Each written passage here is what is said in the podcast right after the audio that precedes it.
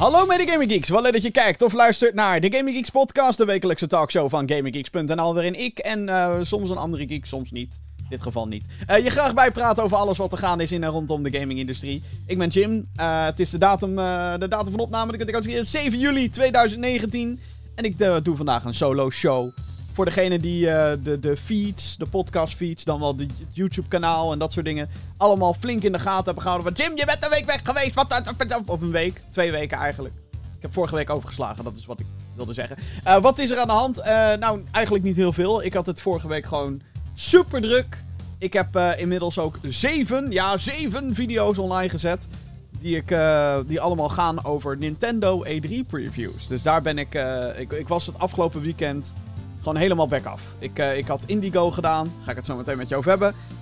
Ik heb dus heel veel Nintendo games gespeeld. Ik wilde daar allemaal scripts voor schrijven. Ik wilde de boel inspreken. Ik wilde al een paar video's af hebben. Nou, nu staan al die video's online. Wat is er dan gebeurd? Nintendo heeft een post-E3-event georganiseerd. Eigenlijk een, um, ja, een, een bijeenkomst van de Nederlandse pers, gaming pers. Die dan alvast alle games kon uitproberen die uh, Nintendo heeft gepresenteerd op de E3. Of nou ja, alles bijna alles. Uh, in totaal heb ik dus uh, zeven games gespeeld. Waarvan er eentje slechts alleen maar gezien.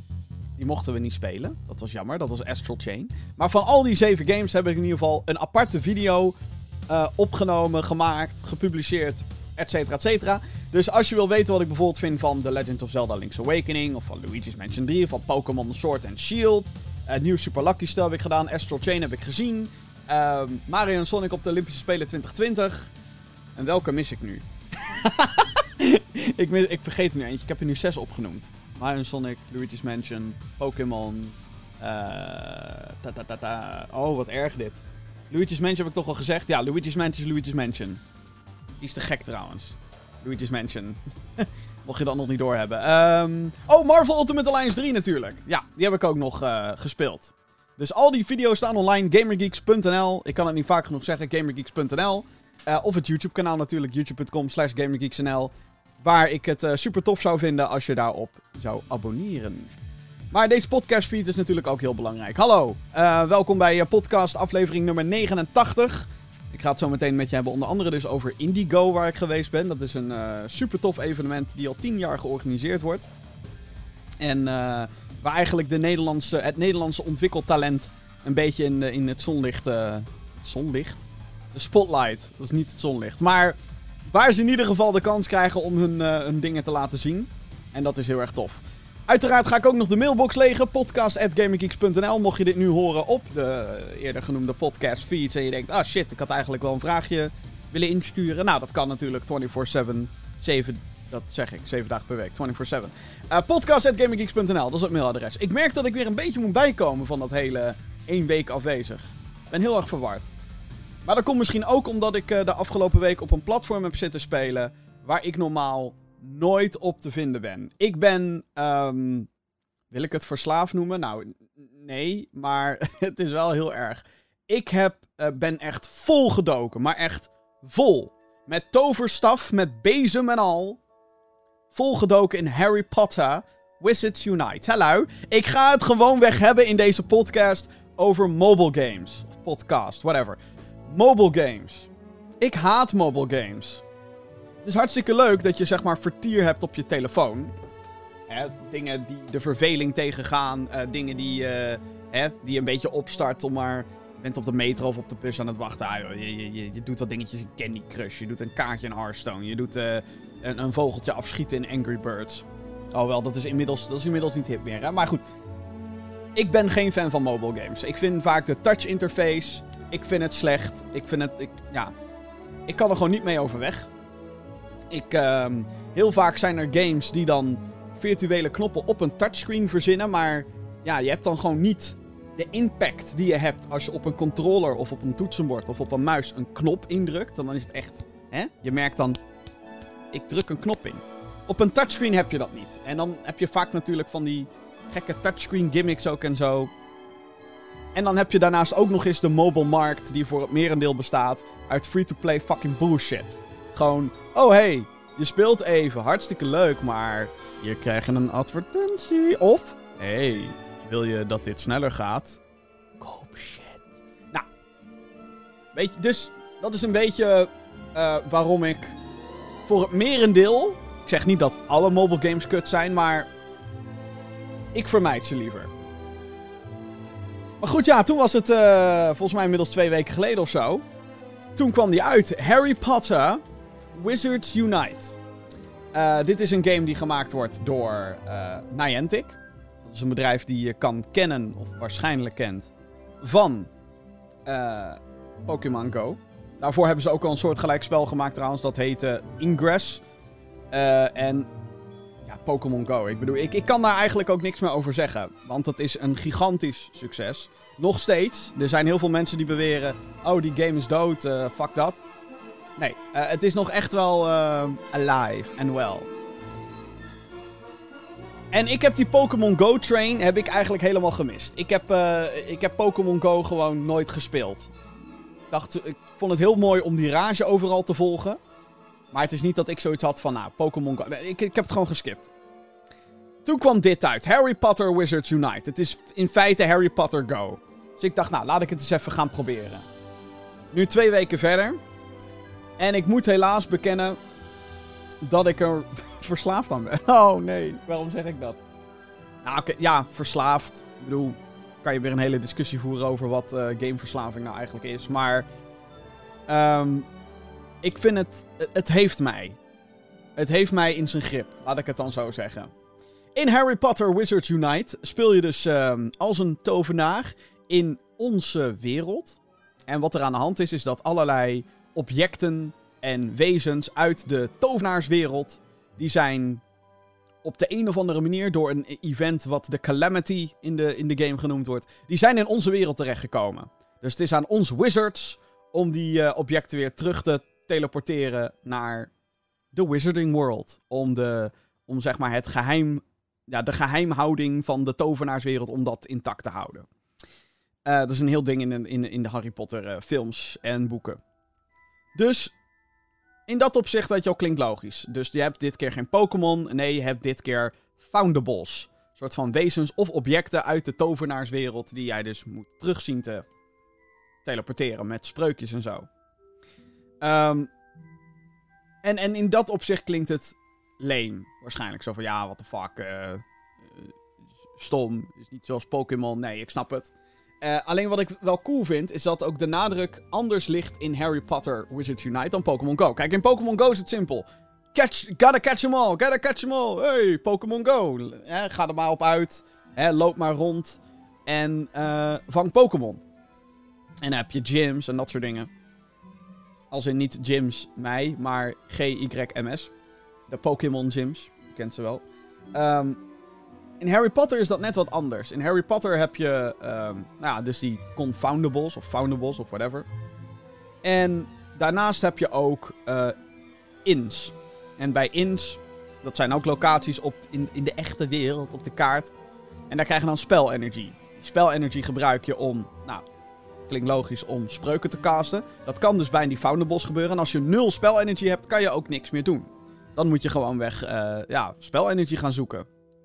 Um, maar daarnaast heb je ook greenhouses. Daar kan je ingrediënten uh, vinden. Ingrediënten voor potions. Die kan je brewen. En dan heb je ook nog Wizard Fortresses. En daar kan je challenges aangaan. En daar komt eigenlijk het gameplay aspect van Harry Potter echt, echt naar voren. Daar moet je tegen beesten of Death Eaters moet je daar strijden. En dan moet je spreukjes casten door met je touchscreen een bepaald patroon te volgen. Dat is trouwens altijd. En dat vind, dat vind ik al heel cool. Dat ze patroontjes hebben voor elke spreuk. Het deed me denken aan die oude Harry Potter games op de PC. Dat je dan ook eerst een spreuk moest leren door met je muis een patroontje te tekenen op het scherm. En hier moet je dat dus de hele tijd doen op je touchscreen. En hoe accurater je dat doet en hoe sneller je dat doet, hoe beter het is en hoe meer kans op succes je hebt. En um, die beesten kunnen jou natuurlijk ook aanvallen. Je kan knock-out gaan.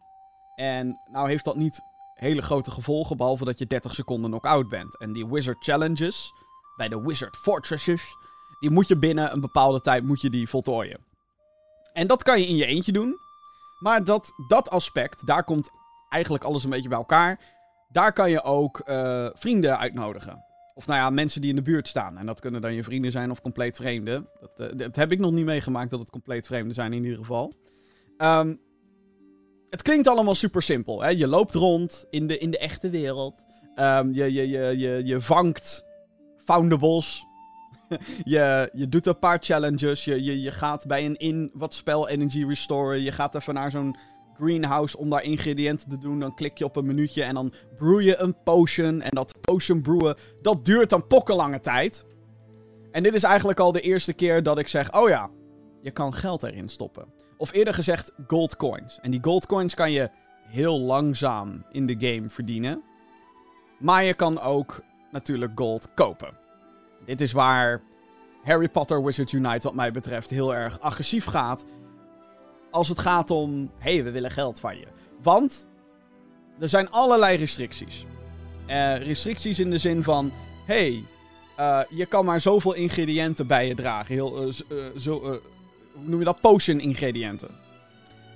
En voor elke potion heb je natuurlijk een specifiek aantal ingrediënten nodig. En ja, wat bij mij heel vaak gebeurt, is dat ik dan van alle ingrediënten heb ik er heel veel. Behalve van eentje, daar heb ik een nul van. Nou spannen er wel random ingrediënten her en der, maar ja, de kans dat dat gebeurt, je moet gewoon een beetje geluk hebben. En die, je inventory, als je een beetje rondklikt, raakt best wel snel vol. Maar die kan je natuurlijk verhogen met gold. Als je zoiets hebt van, nou hé, hey, ik wil meer spelenergy in totaal, kan je dat kopen met gold. Um, ik heb maar beperkte ruimte qua potions. Ik wil gewoon heel veel kunnen brouwen, zodat ik de moeilijkste wizard challenges kan doen. Is leuk. Maar je hebt natuurlijk maar een beperkt aantal slots voor je potions. Wil je meer, steek er gold in. Nou, om heel eerlijk te zijn, je kan alles um, verdienen. Je hebt daily challenges, je hebt uh, een kalender dat als je elke dag inlogt, dan krijg je bonussen. Uh, er zijn event quests en dat soort dingen. En door al die dingen verdien je wel heel langzaam verdien je gold. Dus dan kan je uiteindelijk kan je die inventory spaces kan je uitbreiden. Maar ik merk toch wel van ja, de game kietelt je, je wel echt de hele tijd om je inventory iets te verbreden. Want ik zit ook elke keer, hè, als, kon ik nou maar gewoon een beetje lekker rondlopen en op alles tikken. Maar ja, als je op alles wil tikken, moet je meer inventory hebben. En meer inventory hebben, dan moet je dus... Weet je wel, dat, uh, het is in die zin heel erg agressief. Maar op de een of andere manier vind ik de gameplay loop uh, wel leuk genoeg. Dat ik zoiets heb van, nou, ik, uh, ik, ik vermaak me wel eigenlijk. Het, het, het, het, is zeg maar op zo'n niveau gekomen inmiddels. Dat ik, um, dat ik elke dag wel inlog. En dat ik elke dag. Ik, ik ga ook niet meer met de auto richting een metrostation. Nee, ik loop nu wel. En dat, dat vind ik, vond ik heel creepy. Afgelopen avond was, was het engste. Het was half twaalf. Zaterdagavond. En ik. Um, ik dacht, ja. Hoe zit het eigenlijk met mijn potions en mijn meuk? Dus dan merk je al dat een beetje verslaving begint er, er doorheen te komen. Hè? Zo van, ah, kut. Uh, hij is al aan het, aan, de hele tijd aan het checken. En toen was het zo van, hmm, ik heb een daily quest nog niet gedaan. En dan loop ik weer 7 gold mis. En als ik dan weer 7 gold misloop, weet je, en dat is het loopje waarop ze je pakken. Dus dan ben ik alsnog weer even naar buiten gegaan, weer een wandelingetje gemaakt. Op zich is dat dan wel weer positief of zo. Dat ik denk, hé, hey, deze game motiveert mij om rond te lopen. Wat gek is. Um, maar ja, het, het is een game die eigenlijk vereist dat je zo geobsedeerd ermee bent. En dat komt omdat het zo weinig aan je geeft om echt door te kunnen. Hè? Want je hebt ook een skill tree en dan kan je dan je spelpower en zo kan je verbeteren. Maar ja, om dat te kunnen doen moet je natuurlijk continu dingetjes verbeteren. En je wilt effectiever worden in wat je doet op je touchscreentje. En je wil meer van die dingen vangen. En je wil een registry vullen. Daar staan al die foundables staan daarin. En dat wil je natuurlijk zo snel mogelijk doen. Want dan krijg je meer, meer XP. En dan ga je weer een level omhoog. En een level omhoog krijg je weer meer shit. Dus het is, het is een loop die, die we eigenlijk al kennen. In weet ik hoeveel games. Zeker in mobile games. Op de een of andere manier heeft deze game mij daarin te pakken. Dat komt waarschijnlijk ook omdat die Harry Potter muziek is de hele tijd aan het spelen terwijl je het speelt. Uh, en het, ja, het is gewoon wel geinig of zo. Maar wel geinig in die zin dat ik er veel meer veel meer mee aan het doen ben dan dat ik eh, ooit had eh, bedacht. Ik zal nu ook even voor de gein. Oh ja, ja, ik heb hem al openstaan natuurlijk. Heel stom. Er zijn wel een paar klachten die ik heb met, met, met, met dit spelletje. En een van die klachten, dat zit, wat mij betreft, bij die greenhouse. Uh, wat ik al zei, je hebt dus locaties in de wereld waar je potion ingredients kan, kan verzamelen. En um, dat zijn in greenhouses. Om de vijf minuten trouwens gaan die, gaan die resetten die. Dus je kan eigenlijk overal een beetje blijven staan en dan de hele tijd op je touchscreen tappen. Want eh, vijf minuten is niks. Um, maar je kan daar dus ook voor kiezen om daar ingrediënten te groeien. Dus als je echt een specifiek ding nodig hebt voor een potion of whatever. Dan kan je zeggen, oh, ik wil hier een plantje groeien. En dat duurt dan natuurlijk weer zoveel uur. Nee, motherfuckers. Uh, voordat, dat, voordat dat ingrediënt klaar is. Super handig als je specifieke potions wil, wil brouwen. Zou je denken. Zou je denken. Want de manier hoe ze dit geïmplementeerd hebben is echt fucking dom.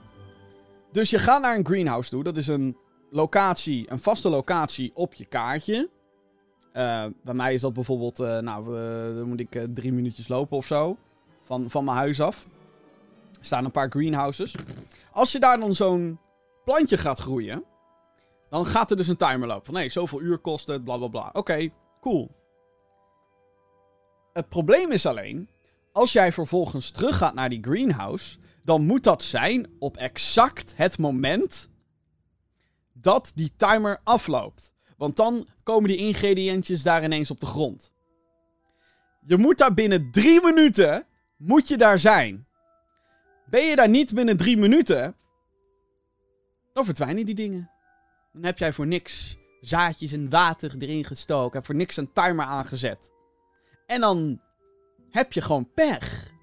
En dit is waar, wat, ik bedoelde met... Je moet geobsedeerd zijn met deze shit... om alles eruit te kunnen halen. Wat een grote turn-off kan zijn voor heel veel mensen, wat ik begrijp.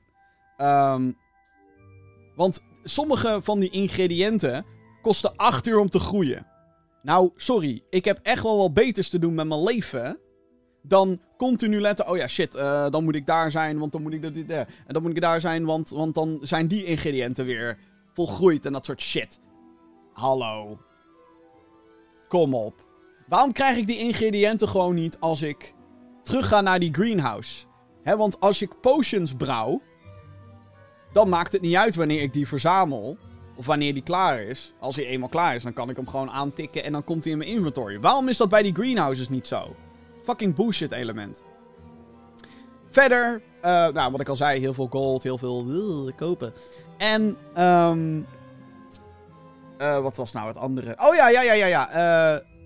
de tracker, dus de, het, het GPS-gedeelte in deze game, flipt vaker dan ik. het is echt gewoon. Soms loop je gewoon rond. Ben je gewoon aan het lopen. En dan ineens gaat je, gaat, gaat je dude gaat helemaal flippen. Die gaat ineens naar de andere kant van de map. Oh ja, je, je loopt, je gaat te snel. Ben je aan het rijden? Oh, je mag echt niet spelen tijdens het rijden hoor. Deze game kan het niet handelen als je heel snel gaat. Wat op zich logisch is. Um, dat is natuurlijk ook om te voorkomen dat mensen hè, fietsend of tijdens het autorijden op dingetjes gaan klikken. Dat moet je niet doen.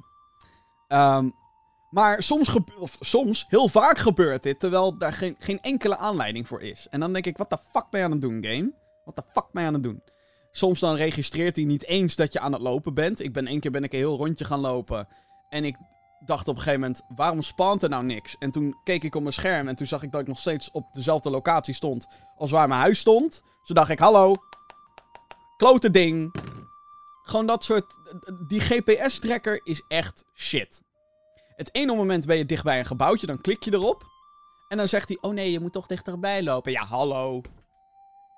Kijk, dat het, 100 dat het niet 100, 100, 100% accuraat is, dat snap ik dan weer wel. Maar, hm, dit had wat beter moeten zijn. Maar, al die klachten, uh, hè, als ik dat achterwege laat. Ik vind het heel knap dat dit spel mij heeft. Ik vind het heel knap. Ik denk, holy shit. Ik ben nu gewoon dagelijks bezig met deze game. De vraag is natuurlijk, hoe lang gaat dat blijven? Want als je nu ook dit, dit weekend is er ook Pokémon Go Fest in Dortmund of zo. Er zijn ook al wat cijfertjes uitgebracht. Volgens mij uh, zijn er een miljoen downloads in Amerika geweest voor deze game. dat is natuurlijk niet heel veel. Zeker niet als je dat vergelijkt met 7,5 miljoen downloads voor Pokémon Go op dag 1. Ehm, dus tuurlijk gaat dit niet zo'n groot succes worden als Pokémon Go. Of is het, het is niet zo'n groot succes als Pokémon Go. iedereen die daar. Als er ook maar iemand is die dat ooit in zijn kop heeft gedacht. Van oh ja, Harry Potter Go wordt groter dan Pokémon Go. Natuurlijk niet. Pokémon Go was zo'n groot fenomeen. Dat, dat, ja, niks kan daarbij.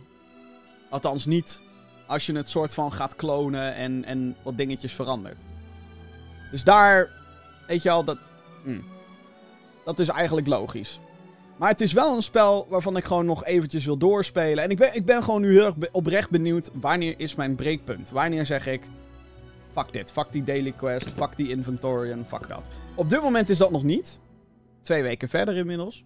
Um, ja, het, ze moeten dingen gaan introduceren weer. Ze moeten iets nieuws introduceren. Want ja, die Wizard Challenges zijn grappig. Maar niet heel diepgaand. Sowieso, het is een mobile game. Gaat nooit diepgaand. Um, maar het is, ja... Hm. Het moet allemaal... Het moet wat meer interactie moeten inzitten of zo. Ik wil dat er iets gebeurt. Ik wil dat er iets... Dat, dat je misschien wel invloed hebt op wat er... Hoe je omgeving eruit ziet op je kaartje of zo. Of, of iets in die trant. Waarschijnlijk ook een groot dingetje met Pokémon Go natuurlijk. Ik denk dat het grote probleem is, is dat je nooit echt je stempel ergens op kan zetten. In tegenstelling tot bijvoorbeeld Ingress, waarin je dan een portal kon claimen voor, voor een team. Of dat je een Pokémon Gym kan claimen in Pokémon Go. Zoiets zit niet in Harry Potter. En dat is gek, want je kan bijvoorbeeld kiezen of je voor Gryffindor bent, of voor Hufflepuff, of voor Slytherin, of voor Ravenclaw. Ik ben voor Ravenclaw. Je kan er nu op dit moment kan je daar trouwens gewoon tussen switchen wanneer je wilt. Wat leem is. Maar ja, ik, wil, ik zou dus zeg maar willen dat ik kon zeggen: hey, hier is een. Weet ik veel, Wizard Challenge, challenge of, of een portkey of whatever. En dit is nu van House Ravenclaw. Dit is van ons. En dan komen de Gryffindor motherfuckers en die zeggen dan: Wij zijn van Gryffindor, ik heb een zwaardje. Zoiets zit er niet in. Waarom zit zoiets er niet in? Dat is leem. Dus dat moeten ze, dat moeten ze doen, vind ik. Goed, uh, tot zover een beetje mijn impressie van Harry Potter Wizards Unite. Ik, je merkt het, ik kan er heel veel over lullen. Ik ben nu zeg maar verbaasd. Ik kijk nu naar de opnametimer. Hoe fucking lang die al, uh, al loopt. Holy shit. Holy shit. Um, dat. Harry Potter Wizards Unite. Ik ga nog even doorspelen. En uh, ik probeer Vincent er ook een beetje mee in te trekken. Van, oh, Harry Potter. Uh, en dan... We, hebben, we hebben al een keertje ook rondgelopen in een parkje. Dus dat, eh, het motiveert me in ieder geval wel om wat meer naar buiten te gaan. Wat gezien mijn bleke toestand wel handig is, denk ik. Goed, tot zover Harry Potter Wizards Unite. Laat ik het even hebben over Indigo. Ja, Indigo. Dat was uh, vorige week. Uh, mocht je niet weten wat het is. Indigo is een evenement georganiseerd door de Dutch Game Garden. Het is een, in feite een showcase voor Nederlandse ontwikkelaars. Het is niet zo dat alle Nederlandse ontwikkelaars daar zijn.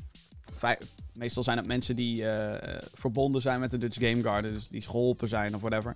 Um, en, en het zijn dan vaak ook games die of voor een gedeelte of volledig worden ontwikkeld in Nederland. Um, het was de tiende editie dus. Uh, en uh, bekende games die al vaak aanwezig waren, die waren nu ook te zien. Uh, denk bijvoorbeeld aan Space Adventure Deliver Us the Moon, die vorige week volgens mij een deal heeft getekend met een uitgever. Dus dat is helemaal top voor hun. Hoverloop, een multiplayer arcade game die free-to-play is op Steam, die was daar ook te zien. Uh, en We Were Here Together van het Rotterdamse Total May Games, die was ook aanwezig. Dus dat zijn een beetje uh, ja, wat projecten die al langer lopen en die daar weer te spelen en te zien waren. Maar daarnaast waren er dus ook nog wat games die ik voor het eerst daar had gespeeld of gezien. En um, waarvan ik denk, die moet je even in de gaten houden. Dit moet je even, dit moet je even checken. De eerste daarvan is Blaze Revolutions. Dit is een spel die wordt gemaakt door Lil Chikin. Lil Chikin. En het is een, uh, een real-time strategy game. Maar niet per se eentje die gaat om hè, basissen bouwen en dan weer units uitscheiden en, en et cetera, et cetera. Nee, um, hier speel je als een soort van set personages in een post-apocalyptische wereld waarin een groot bedrijf alles heeft overgenomen. En um, je probeert dan ook meer autoriteiten te vermijden en stiekem andere mensen naar je zijde te halen. De Revolution. En dit doe je met uh, wiet. uh, uh, je kan feestjes geven met uh, wiet, maar ook hennep die allerlei andere um, functies heeft dan alleen maar een jonko kunnen roken. jawel, het kan, dames en heren. wat ik heel tof vond, was de, de, de toffe sfeer hiervan. heel apart. Um, de muziek was cool. Het was een beetje dat, ja, dat, dat funky wat er een beetje bij hoort natuurlijk. En ja, die graphics. Die graphics zagen er gewoon heel erg tof uit. Het was heel cartoony, was heel erg aangenaam om naar te kijken, als het ware. En um, ik heb dat even kunnen spelen. Ik heb geen hele moeilijke missie gedaan. Ik heb gewoon de eerste missie gedaan. Maar gewoon dat hele, de manier hoe alles in elkaar rondbeweegt. En het feit dat het dus een real-time strategy game is. Die even de boel wat anders aanpakt. En normaal ben ik altijd zo van, nou, nee dankje. Uh, ik ben echt heel erg, veel, heel erg fan van een basis bouwen en dan units uitkakken. En dan meestal wil ik dat lekker langzaam aanpakken. Dan ga ik gewoon uitgebreid units trainen totdat ik een heel leger heb en dan huppakee gaan. Maar dat zo'n game in dit geval, dat, dat dat dan anders aan... Dat het dan anders loopt, vind ik tof. Je kan overigens wel gebouwen bouwen. Dat zijn dan settlements waar de rebellen zitten.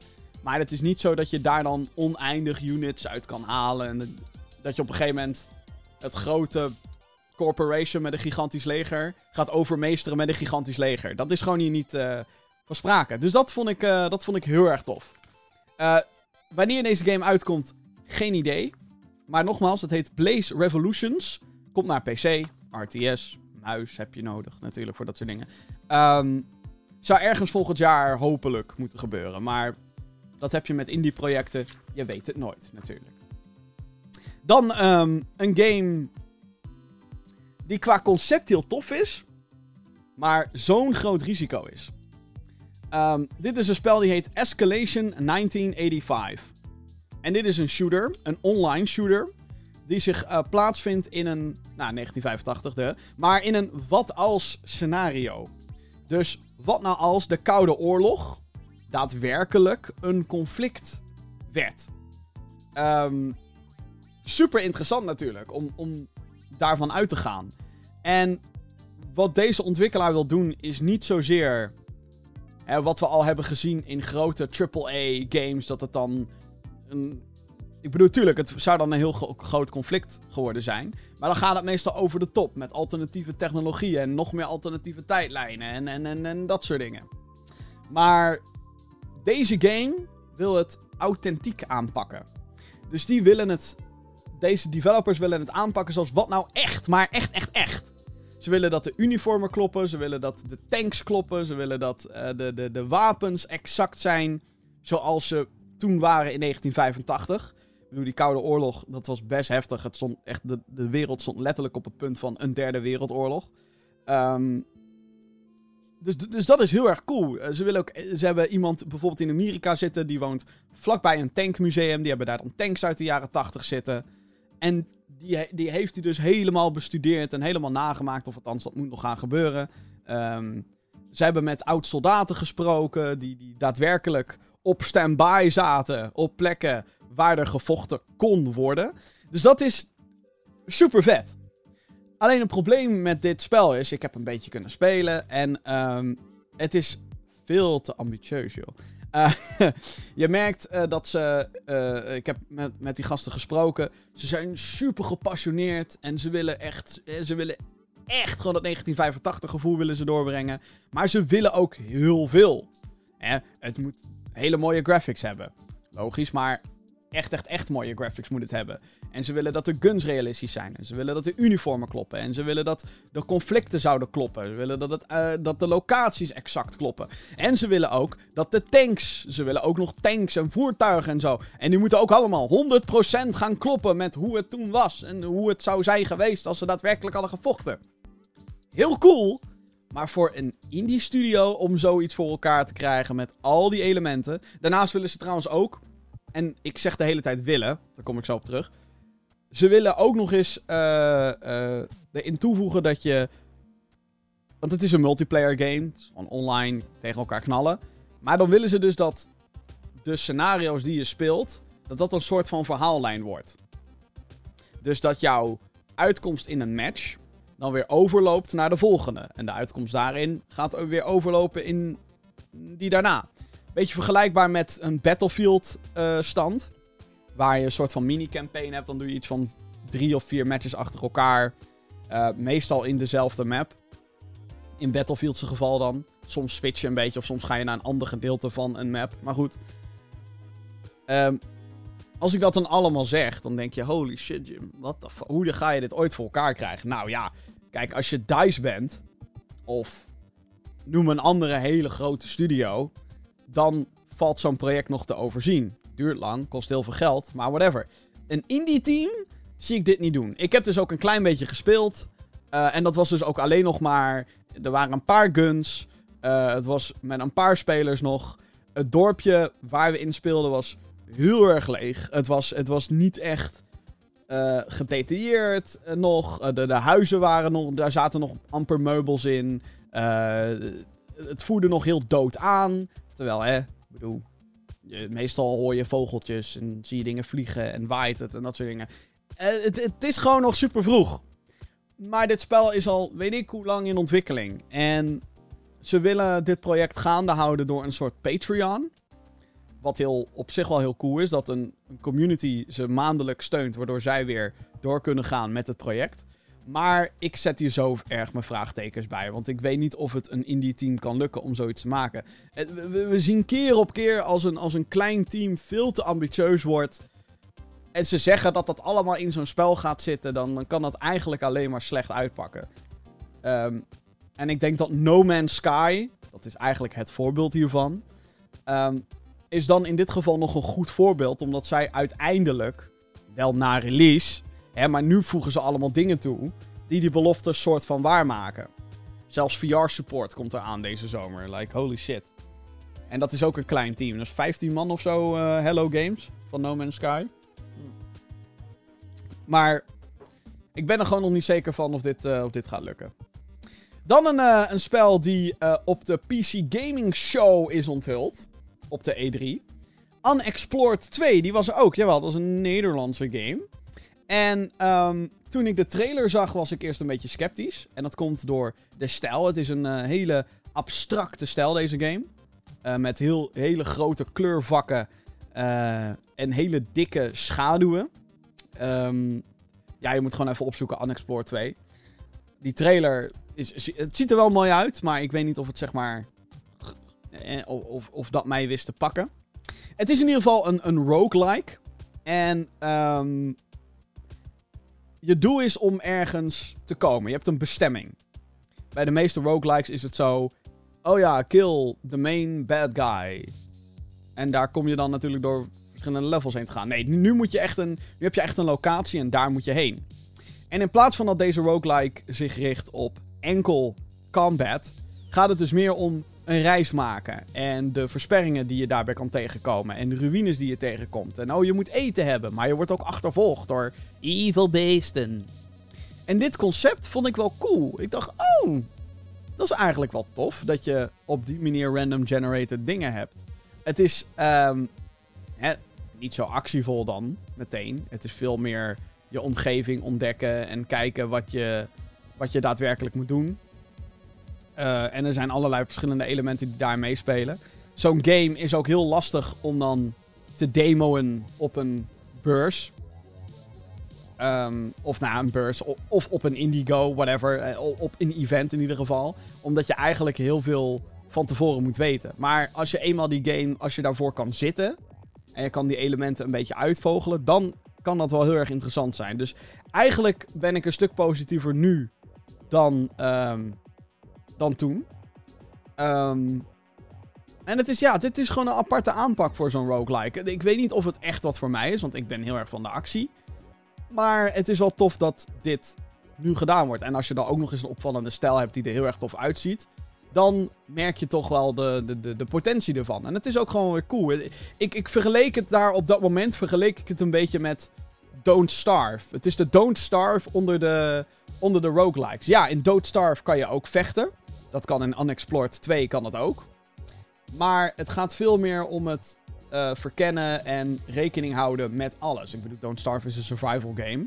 Dus hè, wat dat betreft. Maar ook een hele opvallende stijl. En uh, je, je, je, je kampje moet je goed onderhouden en dat soort dingen. Dus dat, dat vond ik heel interessant in, in, uh, in, in Unexplored 2. Dat is ook eentje om in de gaten te houden. moet volgend jaar uit gaan komen ook.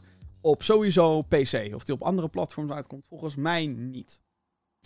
Dan uh, was er een spel. Deze, deze vond ik te gek.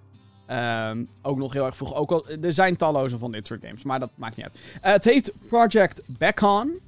De naam wordt nog veranderd. Uh, naar Psychodelity, geloof ik. Maar dat komt snel genoeg. Houd het in ieder geval in de gaten. Het is een first-person ren-game. En een ren-game waarbij je van gebouw naar gebouw naar gebouw moet springen. En het ziet er heel erg trippy uit, want je, alle gebouwen staan soort van scheef.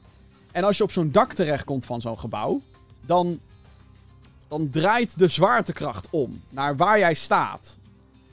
Het is een beetje Super Mario Galaxy tafereelen. Maar het is heel erg tof. Want je krijgt er een soort van kick van. Zo van, oh, ik ben aan het springen. Woe. En dan heb je niet alleen maar dat je kan springen. Je kan ook dashen. Je hebt een grappling hook. Waardoor je als een soort van Spider-Man... Um, ja, van gebouw naar gebouw kan slingeren. Maar dan op een hele trippy manier. Het heeft van die jaren 80 neon visuals. En natuurlijk ook van die, van die uh, cyberpunk muziek. Niet van de game, maar gewoon van het genre, zeg maar. Dus ik, ik, ik heb de korte demo gespeeld. Volgens mij is er ook gratis een demo verkrijgbaar online. Dus ik zou zeggen, google even op Project Backon. Dat is B-E-C-K-O-N.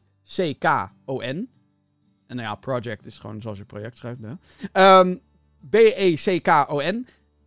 Dit, dit kan wel eens een hele toffe worden. Ik dacht hiervan wel, oh, oké, oké. Moet ook volgend jaar uitkomen, by the way. En de laatste game die ik speelde op, uh, op Indigo. Um, dit wordt echt een te gekke. Dit is een game. Het heet The Falconeer. Als in de Valkeneer. F-A-L-C-O-N-E-E-R. Ik moet echt lingo geluidjes uh, even hier tevoorschijn gaan toveren, want dat zou wel even... Ja. de Falconeer dus. Dit is een game die wordt gemaakt door één dude. Eén dude heeft het gemaakt. En het is een, een, eigenlijk een, een, een vlieggame je speelt als een piloot en je zit op een, nou ja, verrassing, op een valk. En het is een, uh, ja, het is een game die me eigenlijk het meeste deed denken aan Rogue Squadron. Star Wars Rogue Squadron. Gewoon een redelijk simpele game waarop je op, in, in, in Star Wars geval in een spaceship, nu op een, op een valk zit. gaat rondvliegen, je moet missies doen en je moet vijanden kapot knallen. Ja, dat klinkt allemaal heel simpel, maar ga er maar eens een toffe game uitmaken. En de Falconeer heeft ten eerste een fucking toffe sfeer. Het is heel mistig. Um, het heeft een uh, soort cel-shaded sfeertje. Uh, en, en gewoon de animaties en hoe het eruit ziet. Het is echt te gek. Maar goed, iets kan er mooi uitzien, maar dan moet het ook goed spelen. En dit is waar ik echt soort had van... Wow, we hebben hier echt een, een, een topper in handen, dames en heren ik mocht dus even spelen. En ik dacht van, wauw, dit is gewoon heerlijk om gewoon rond te vliegen en, en dingen te ontwijken. En, en je kan barrel rolls doen, uiteraard. Uh, je kan uh, een, een, een lock-on target kan je doen om vijanden kapot te schieten. En dan ben je natuurlijk op dat moment hè, op, op zo'n Indigo. En je zal het vast wel herkennen als je ook op een Gamebus bent geweest. Hè, je bent in een drukke omgeving. Er staan mensen te wachten. En, en het is ook een nieuw spel. Dus je bent even, oh, wat is er aan de hand? Het was zo tof. Dit was zo tof. Dit was echt dat ik dacht, wauw, kan ik dit like gewoon... Kan je dit niet nu uitbrengen? Het was een, een mooie... Een geweldig huwelijk van, van gameplay en graphics die daar bij elkaar kwam. En het is, het is een spel waarvan ik denk, dit, dit, dit wordt gewoon de nieuwe grote... Dit wordt de nieuwe grote Nederlandse game dit, joh. Dit, is echt te gek. En dan daar ook nog eens bij te bedenken dat, uh, dat dit gemaakt wordt door één gast. Eén gast die dit allemaal in elkaar heeft gezet. Um, die overigens gewoon voor een development studio werkt. Little Chicken. Uh, die uh, ik net ook al genoemd heb voor Blaze Revolutions. Maar dit is gewoon een soort van ja, passieprojectje. Van ja, ik dit, uh, wilde dit gewoon doen en ben ik dit gaan maken. In mijn eentje. En ja, wat, dat iemand dit voor elkaar krijgt, is ongelooflijk. Vind ik, heb ik zoveel respect voor. Um, ik bedoel, don't get me wrong. Als, hè, als iemand als er een slechte game is. En dan maakt het echt niet uit hoe groot het team is, dan blijft het een slechte game. Maar des te meer waardeer ik als, er, als je merkt dat je iets vets in handen hebt. En dat dat dan ook gemaakt kan zijn door één gast. Dat is super vet. Dus de Falconeer. De Falconeer, de Falconeer, de Falconeer. Hou dat in de gaten. Want het ziet er echt te gek uit. En nou ja, goed, mocht je de audiofeed luisteren, dan zou ik zeggen: schrijf het even op in je telefoon of whatever. Zoek het op, zoek wat gameplay op. En word net zoals mij amazed dat zoiets nog mogelijk is. Dus dit, uh, dit was echt te gek. En dat was een beetje Indigo X voor mij. Uh, het was, was nog veel meer. Uh, alleen, um, ja, het is daar toch best wel druk. En ik heb ook heel veel staan kletsen met, met, met een aantal van deze ontwikkelaars. Dat was heel erg tof. Um, ik zou echt een keer, als er weer een Indigo is, en dat zal volgend jaar ongetwijfeld weer gaan gebeuren, ga er eens een keertje heen. Als je dat nog niet gedaan hebt. Het is echt een plek waar je toffe games kan ontdekken. Het is de plek waar ik bijvoorbeeld Lethal League heb ontdekt ooit. Dat, uh, dat is ook een gekke game, jongens. Ook gemaakt in Nederlands. Holy shit, wat goed. En um, waar, waar je gewoon de potentie ziet. Gewoon, we kunnen echt hele toffe dingen maken in Nederland. En ik kan het niet. Ik speel ze graag. Um, maar, maar op die plek op Indigo zie je hoe vet dat is. Dus uh, mocht, je, mocht je er nog nooit naartoe geweest zijn, uh, schrijf het een keertje op. En als er weer eens uh, nieuws is, gamergeeks.nl, hey, daar, daar...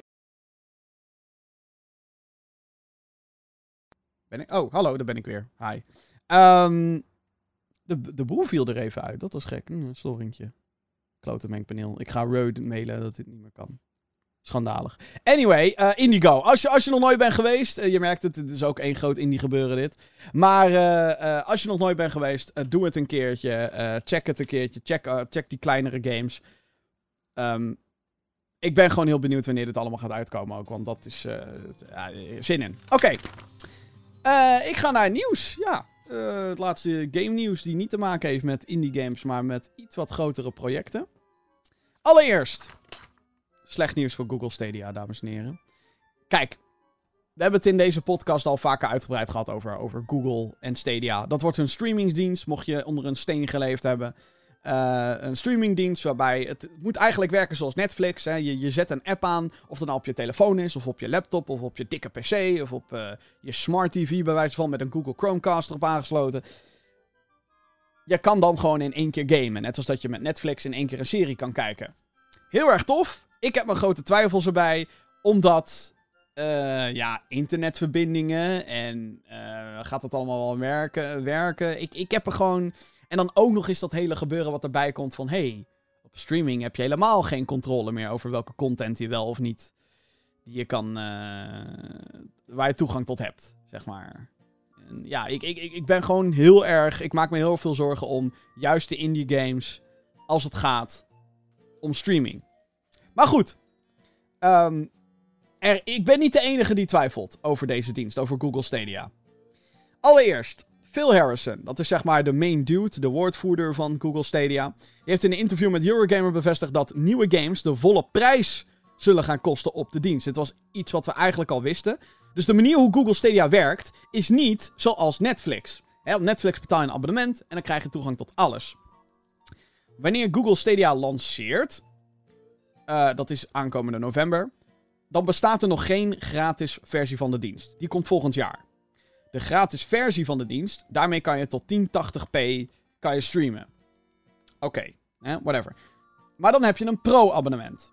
Pro-abonnement kost 10 euro per maand.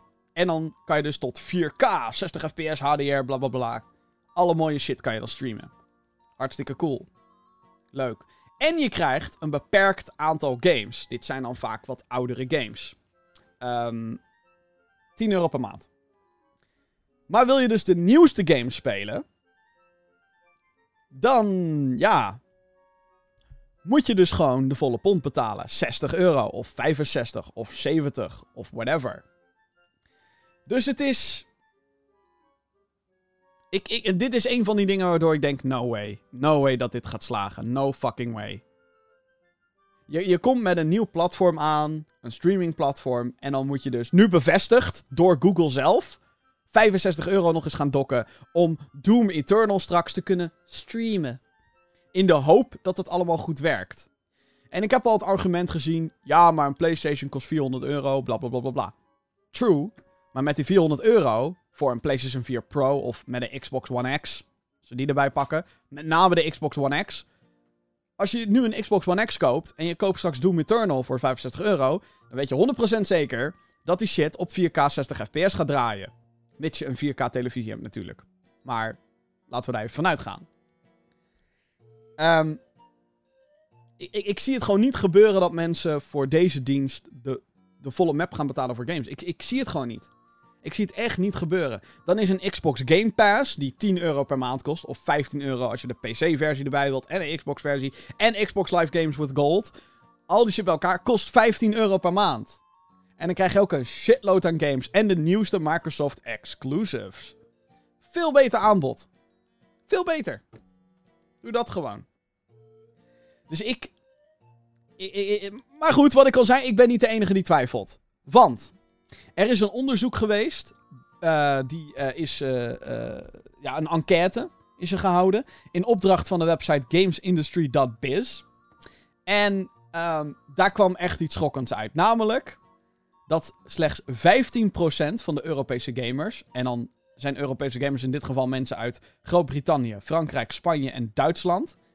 Slechts 15% daarvan is geïnteresseerd in Stadia en xCloud. En xCloud is dan de streamingdienst van Microsoft slash Xbox die er nog aan zit te komen. Uh, oei. Dit is heel slecht nieuws. Uh, in, in dat artikel staat ook dat just 3% of gamers claim to be very interested. En hebben het nu alleen nog maar over interesse. We hebben het niet eens over mensen die zeggen: Ik ga het kopen. 100% bam, bam, bam, bam, bam. Ik ga er vol in. Nee, het is echt slechts 15%. En tuurlijk, we hebben het hier over. Niet over Nederlanders. We hebben het hier niet over heel Europa. Maar we hebben het wel over een aantal landen die. Huge, it's huge. Die zijn gigantisch. En als daar slechts 15% uitkomt. Waar, en van die 15% gaan er dus ook maar een percentage gaan het dan daadwerkelijk aanschaffen en, uit, en of uitproberen. En dan is nog maar de vraag of die interesse blijft. Dus dit is, dit is heel slecht. Dit is echt heel slecht. 15% van Europeanen zijn geïnteresseerd in, in Stadia en xCloud. Dit is voor mij gewoon the writings on the wall. Het is te vroeg voor Google Stadia. Ons internet is er nog niet klaar voor. Er zijn nog mensen um, die alleen nog maar fysieke games willen kopen. Omdat ze bang zijn dat ze genaaid worden. En goed, dat wordt je ook in de retail, dus... Maar, ja, het is, het is te vroeg. Het is echt veel te vroeg. En ik maak me zorgen. Omdat het namelijk wel... Kijk, ik, ik, ik heb heel veel kritiek op Google Stadia, maar het is wel super tof dat Google de game-industrie instapt. En dat ze dat niet doen op um, van, oh ja, hier is een dingetje. Nee, het is echt wel, ze pakken dit groot aan. Alleen, ik hoop dat ze zelf al bereid zijn om de eerste vijf jaar verlies te draaien. En ik weet niet of Google, zeg maar Google, Google, de, de, de hoofden van Google, dan op een gegeven moment naar Phil Harrison gaan en dan zeggen, yo, dat Stadia, dat levert nu al drie jaar geen geld op, man. Het zorgt er alleen maar voor verlies. Like, what the fuck. En als ze dan die stekker eruit trekken, dan ja. Zou dat toch wel heel zonde zijn. Maar goed, dat geeft dan weer weg aan Microsoft en aan Sony en aan misschien Nintendo ooit. om dan ook hun eigen ding te doen. Maar ja, goed. Dit was ook gek trouwens. Uh, op het laatste moment, deze week, is er een wisseling geweest in de PlayStation Plus line-up. Uh, de PlayStation Plus is een abonnement die je nodig hebt om um, online te kunnen gamen op de PlayStation 4. Maar daarnaast krijg je elke maand gratis games. Een soort van, hé, hey, je bent geabonneerd, hartstikke tof, leuk, jee. Uh, elke week, of elke maand, sorry, niet elke week. Elke maand krijg je een tweetal games um, op de eerste dinsdag van de maand. Nou, dat was afgelopen dinsdag, 2 juli. En daarvoor werd bekend dat... Uh, daarvoor bestond de line-up uit Pro Evolution Soccer 2019 en een arcade racing game genaamd Horizon Chase Turbo. Had je daar ook nog nooit van gehoord? Nee, ik ook niet. En op uh, die dinsdag werd ineens bekend dat de line-up veranderd werd. Pro Evolution Soccer 2019 werd ineens vervangen door Detroit Become Human. En dan niet zomaar Detroit Become Human, nee, de Digital Deluxe Edition, waar Heavy Rain ook bij inbegrepen zit. Dus eigenlijk krijg je drie games. Behalve in bepaalde landen, daar is Heavy Rain vervangen door Beyond Two Souls. Ja, whatever. Ehm, dus Detroit, Horizon, uh, hoe heet die shit? Chase Turbo en um, Heavy Rain. En ik vind, het is heel merkwaardig dat dit last minute ineens gebeurt. Die line-up is in één keer veranderd.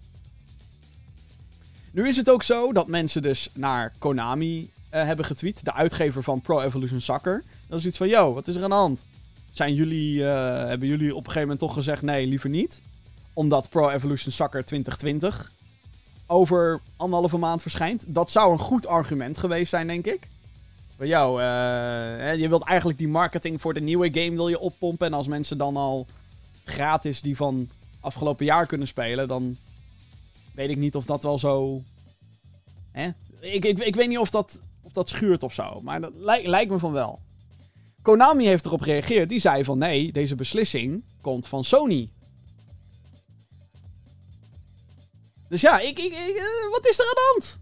Waarom heeft Sony er toch uiteindelijk voor gekozen om te zeggen, heel last minute dus, nee, uh, fuck it, we doen geen Pro Evolution, we doen uh, iets anders. We doen wel een van onze eigen games. En dan in dit geval Detroit Become Human.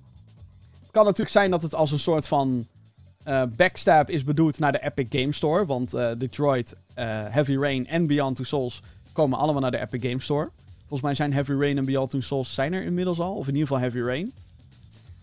Um, dus ja, en die zijn al, alle drie trouwens ook van dezelfde ontwikkelaar. En voorheen dus alleen PlayStation exclusive. Nu niet meer. Is het daardoor? Of is het en ik ben nu alleen maar aan het speculeren trouwens. Dus geen uh, hashtag uh, hard facts. Dit is, um, dit is speculatie. Um, of is het omdat Sony heel veel klachten kreeg? Want toen ik die line-up zag, een onbekende arcade racing game en een voetbalgame, dacht ik, maar goed, dat ben ik. Ik ben geen voetballiefhebber, maar ik dacht van. Als in voetbalgame liefhebber trouwens. Ik kijk heel graag naar voetbal als het om nationale teams gaat, maar Weet je Barcelona, Feyenoord, Ajax. Het, kan allemaal een beetje gestolen worden. Maar ik had zoiets van Pro Evolution, who fucking cares? Zeker die van afgelopen jaar, who fucking cares? Net als dat EA nu FIFA 19 ook in de aanbieding gooit, terwijl over een anderhalve maand FIFA 20 uh, verschijnt. Uh, wat logisch is trouwens. Maar hè, dan gaat je interesse toch al flink naar beneden. Hm. Dus voor mensen zoals mij was het al dat ik denk, nou, kut line-up. En heb je natuurlijk Amerika, die, ondanks dat het vrouwenvoetbal daar heel populair schijnt te zijn, het mannenvoetbal is daar helemaal niks. Een paar Amerikaanse fan, uh, teams proberen nu volgens mij daar het voetbal wat meer hype, hype, hype uh, op te hypen. Volgens mij is uh, Zlatan, die speelt in de Amerikaanse ploeg. Ja, ja, ik weet iets van voetbal af. um, Maar dat is, dat is daar gewoon helemaal niks, joh. En als je dan... Eh, PlayStation is het grootste in Amerika. Dus als je dan heel veel mensen krijgt die zeggen... Ah, fuck you, Sony. Is, zou dat de reden geweest zijn? Nogmaals, allemaal speculaas. Speculaties. Niet bevestigd. Zou een logische conclusie zijn, in ieder geval. Dan is er uh, nieuws over een retro shooter. Ja, ik, ik, ik, ik, hou van retro shooters trouwens. Blood... Uh, en Mid Evil is nu uit. Dusk. Fantastische games. Er komt een andere. Uh, die heet The Ion Maiden. En die wordt gebouwd op de Build Engine. Dat is zeg maar de technologie achter Duke Nukem 3D en Blood, die je kan noemen. En Shadow Warrior. Nou, als je mij ergens blij mee kan maken, dan zijn het wel dat soort games. Dit is een game die al een tijdje in ontwikkeling is. En um, de game moet van naam gaan veranderen. Want Ion Maiden, I-O-N, M-A-I-D-E-N. Ja, dat klinkt natuurlijk heel erg als de band Iron Maiden. Persoonlijk heb ik daar niet zo heel veel problemen mee. Ik vind het wel grappig dat ze een soort van woordspeling ergens op maken. Maar dat vindt die band dus niet grappig. Want uh, de advocaten die hebben aan de deur geklopt van de ontwikkelaar.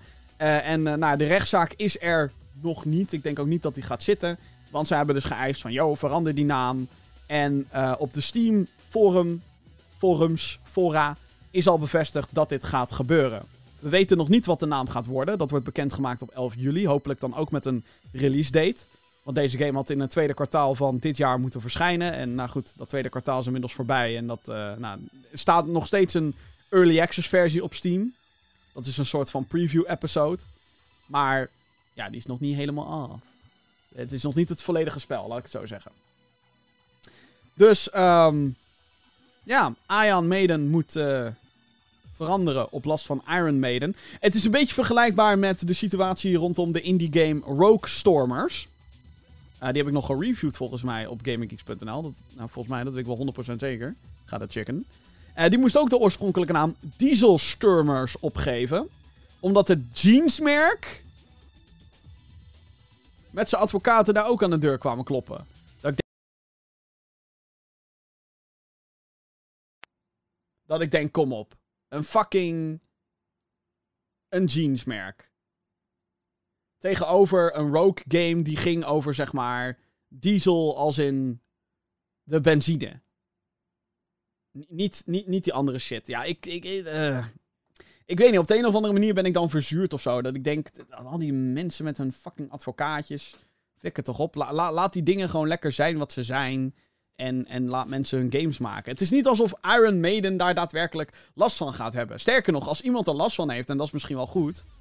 Um, dat ze die naam moeten gaan veranderen. Want als je Iron Maiden intikt op Google, kom je echt niet op die game uit. Dan kom je op de band.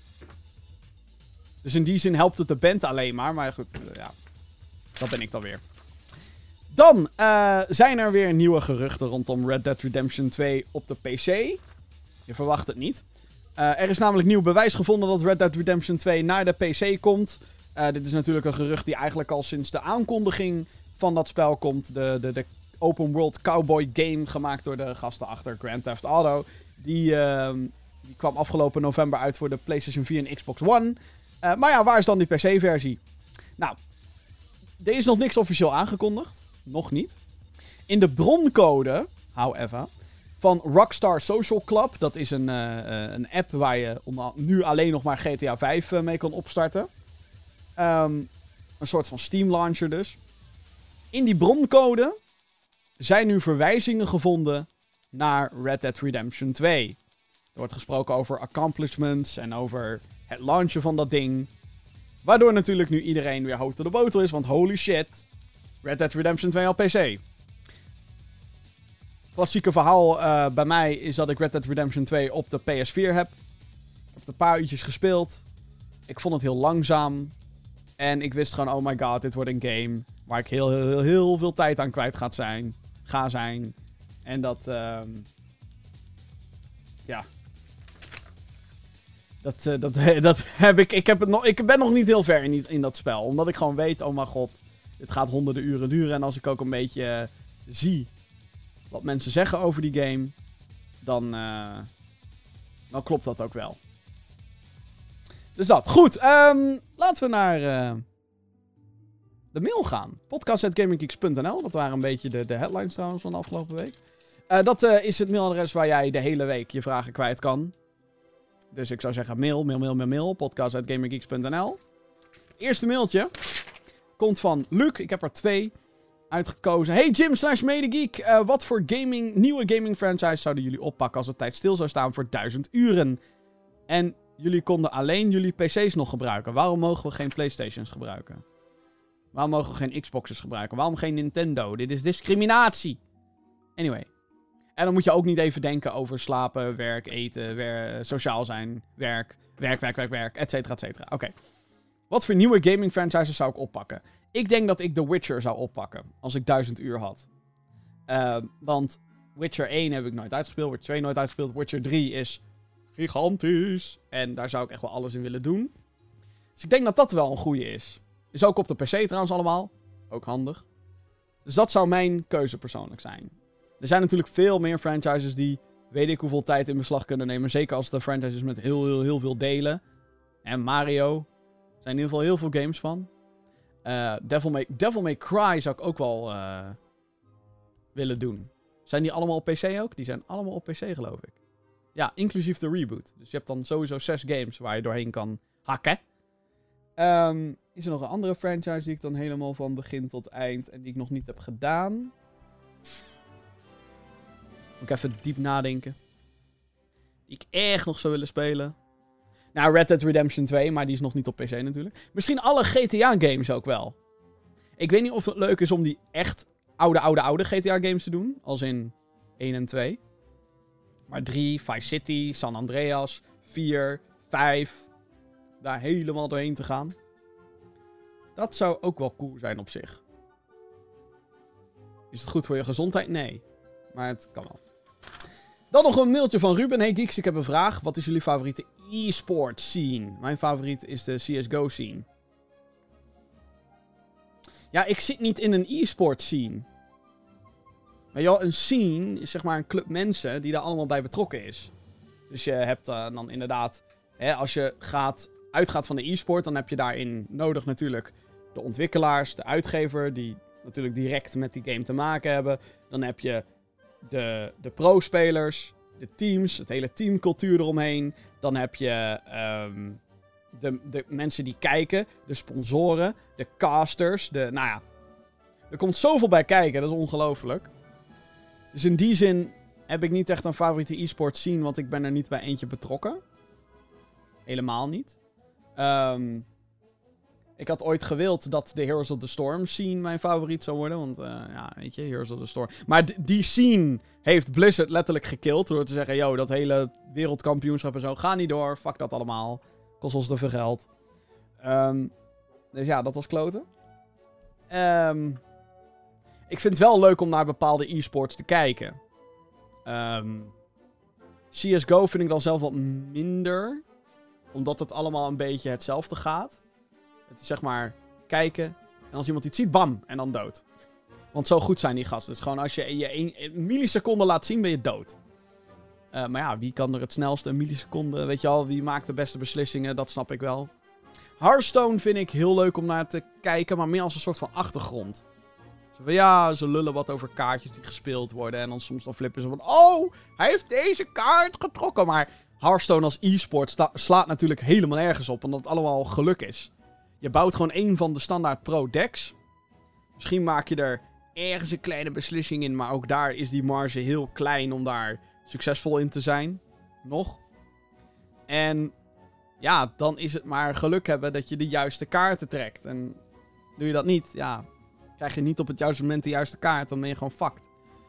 Dus ja, het is eigenlijk een hele stomme e-sport, maar ja, het is wel leuk om naar te kijken, vind ik. En verder kijk ik eigenlijk niet zoveel e-sport. Ja, vroeger veel HOTS, maar ja, nogmaals, dat heeft Blizzard uh, compleet gekild. Dat is uh, helemaal niks meer. Goed. Um, bedankt voor je mailtje, Ruben. En uh, bedankt ook voor je mailtje, Luc. En daarmee zijn we aan het einde gekomen van deze aflevering van de Gaming Geeks podcast. Dit was aflevering 7 en... Kom ik daar nou weer bij? 89! Je merkt het al, ik ben moe. Anyway, um, als je deze podcast helemaal hebt gehoord of helemaal hebt uitgekeken als je naar de YouTube-versie kijkt, dan vraag je misschien af: Jim, is er nog meer? Natuurlijk is er nog meer. Ga naar GamingGeeks.nl. Daar staan onder andere 7 Nintendo Switch previews. Namelijk van Marvel Ultimate Alliance 3. The Black Order. Luigi's Mansion 3. Zeker.